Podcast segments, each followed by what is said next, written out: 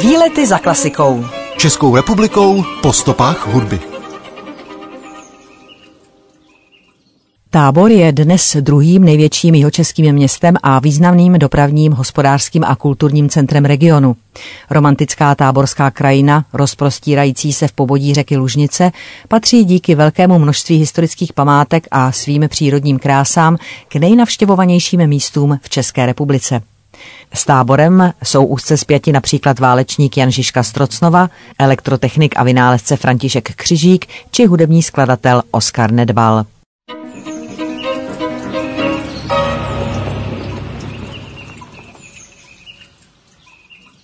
Hudební skladatel, dirigent a violista Oskar Nedbal se narodil v rodině advokáta Karla Nedbala jako předposlední ze sedmi dětí. Otec byl zakladatelem místního hudebního spolku a propagátorem hudby a tak není divu, že i jeho potomci měli k hudbě vztah a nadání. Oskarovi se už v útlém věku dostalo základů hry na housle a když začal studovat na táborském gymnáziu a otec poznal, že kromě výrazného talentu jeví o hudbu i vážný zájem, přihlásil jej roku 1885 na Pražskou konzervatoř, kam byl jako jedenáctiletý přijat do třídy profesora Bláhy, u nějž se dva roky učil hrát na trubku.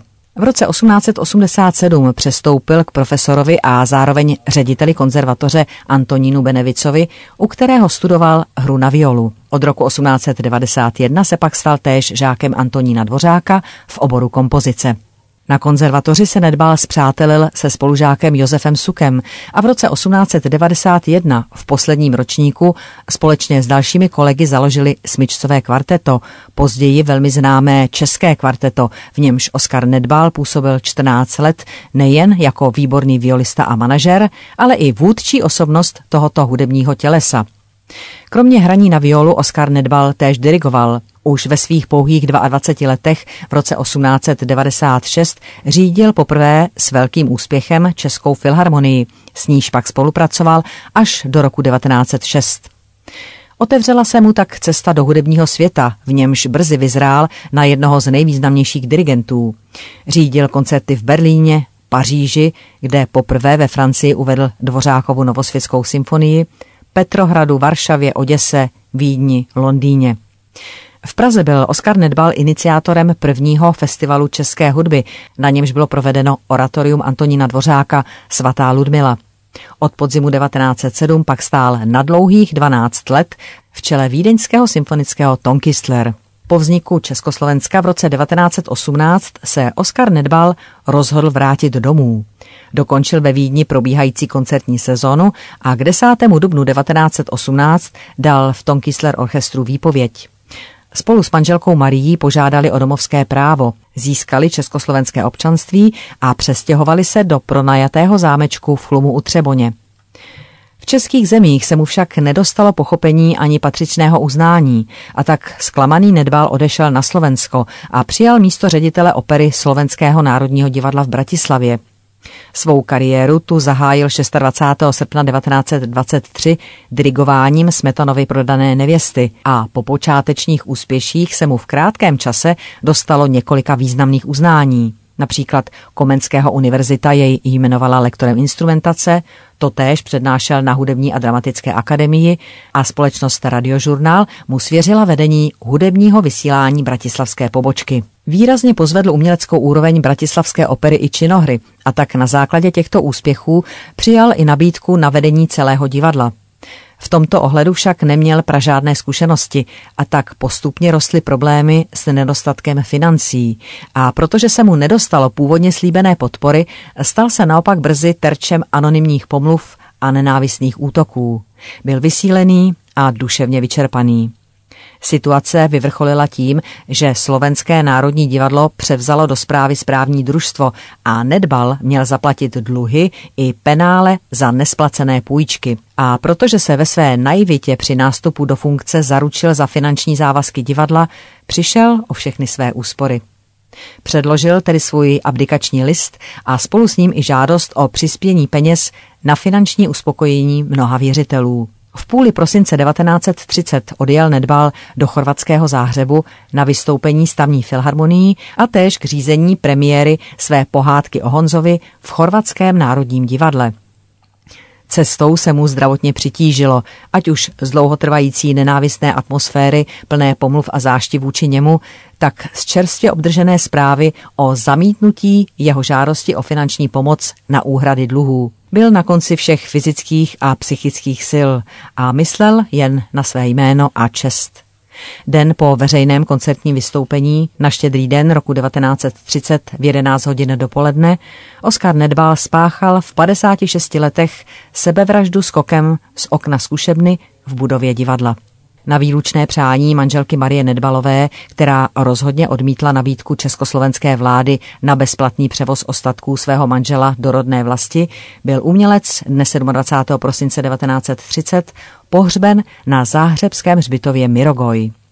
K exhumaci a převezení tělesných pozůstatků na pražský Slavín došlo až po 76 letech, a to na poput houslového virtuóza Josefa Suka. S jehož dědečkem Oskar Nedbal hrával v českém kvartetu. Oskara Nedbala v táboře připomíná pamětní deska na jeho rodném domě na fasádě domu v Palackého ulici číslo popisné 355 v táboře. Jeho jméno dnes nese i táborské divadlo, unikátní tím, že má dvě hlediště obrácená z různých stran k jednomu jevišti a místní základní umělecká škola.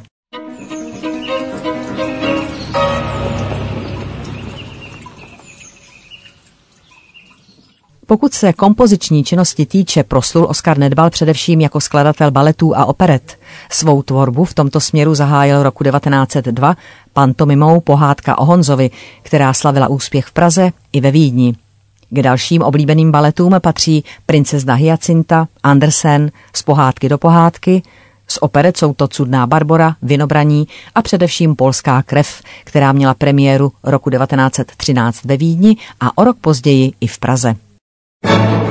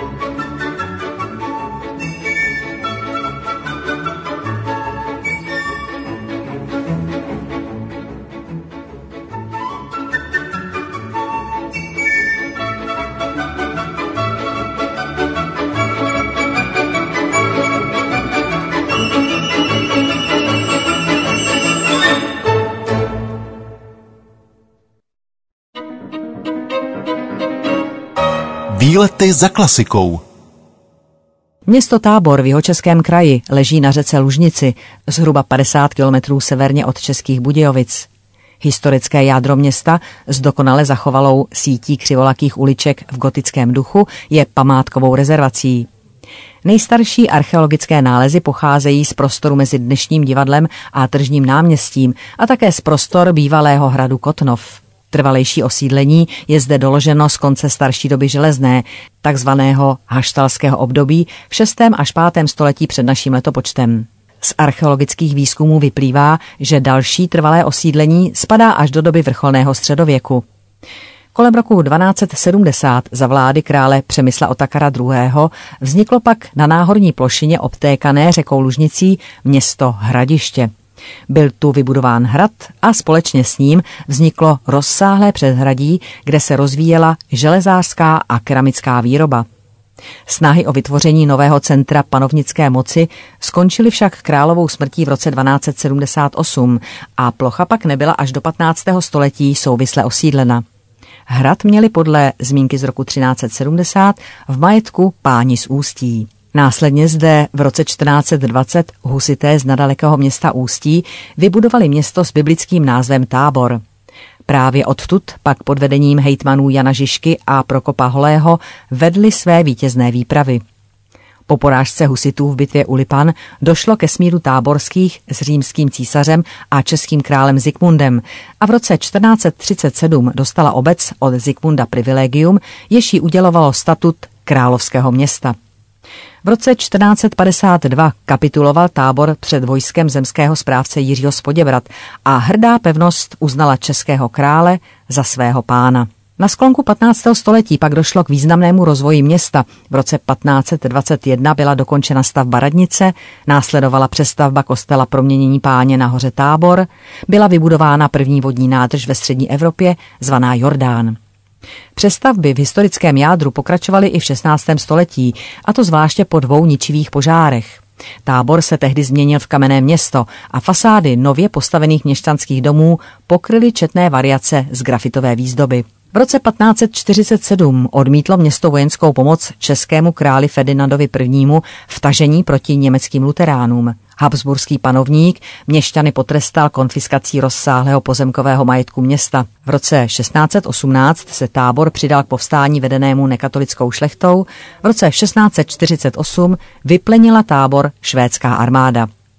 Po porážce v spoury českých protestantských stavů na Bílé hoře v roce 1621 museli pak táborští měšťané přistoupit ke katolictví. Do tábora byli k šíření nové víry pozváni mniši z řádu bosých augustiánů. Roku 1666 byl dokončen pod vedením architekta Antonia de Alfieriho klášterní kostel narození Pany Marie. Na počátku 18. století vyrostla v sousedních Klokotech významná památka tehdy vrcholícího baroka, poutní kostel na nebevzetí Pany Marie. V 19. století došlo k rozvoji a probuzení národního života. Roku 1862 tu bylo zřízeno reálné gymnázium s výlučně českým vyučovacím jazykem. Roku 1877 byl na dnešním Žižkově náměstí odhalen pomník Jana Žižky Strocnova od Josefa Václava Myslebeka. Roku 1878 zřízeno Městské muzeum, roku 1887 bylo vystavěno nové divadlo, dnešní divadlo Oskara Nedbala.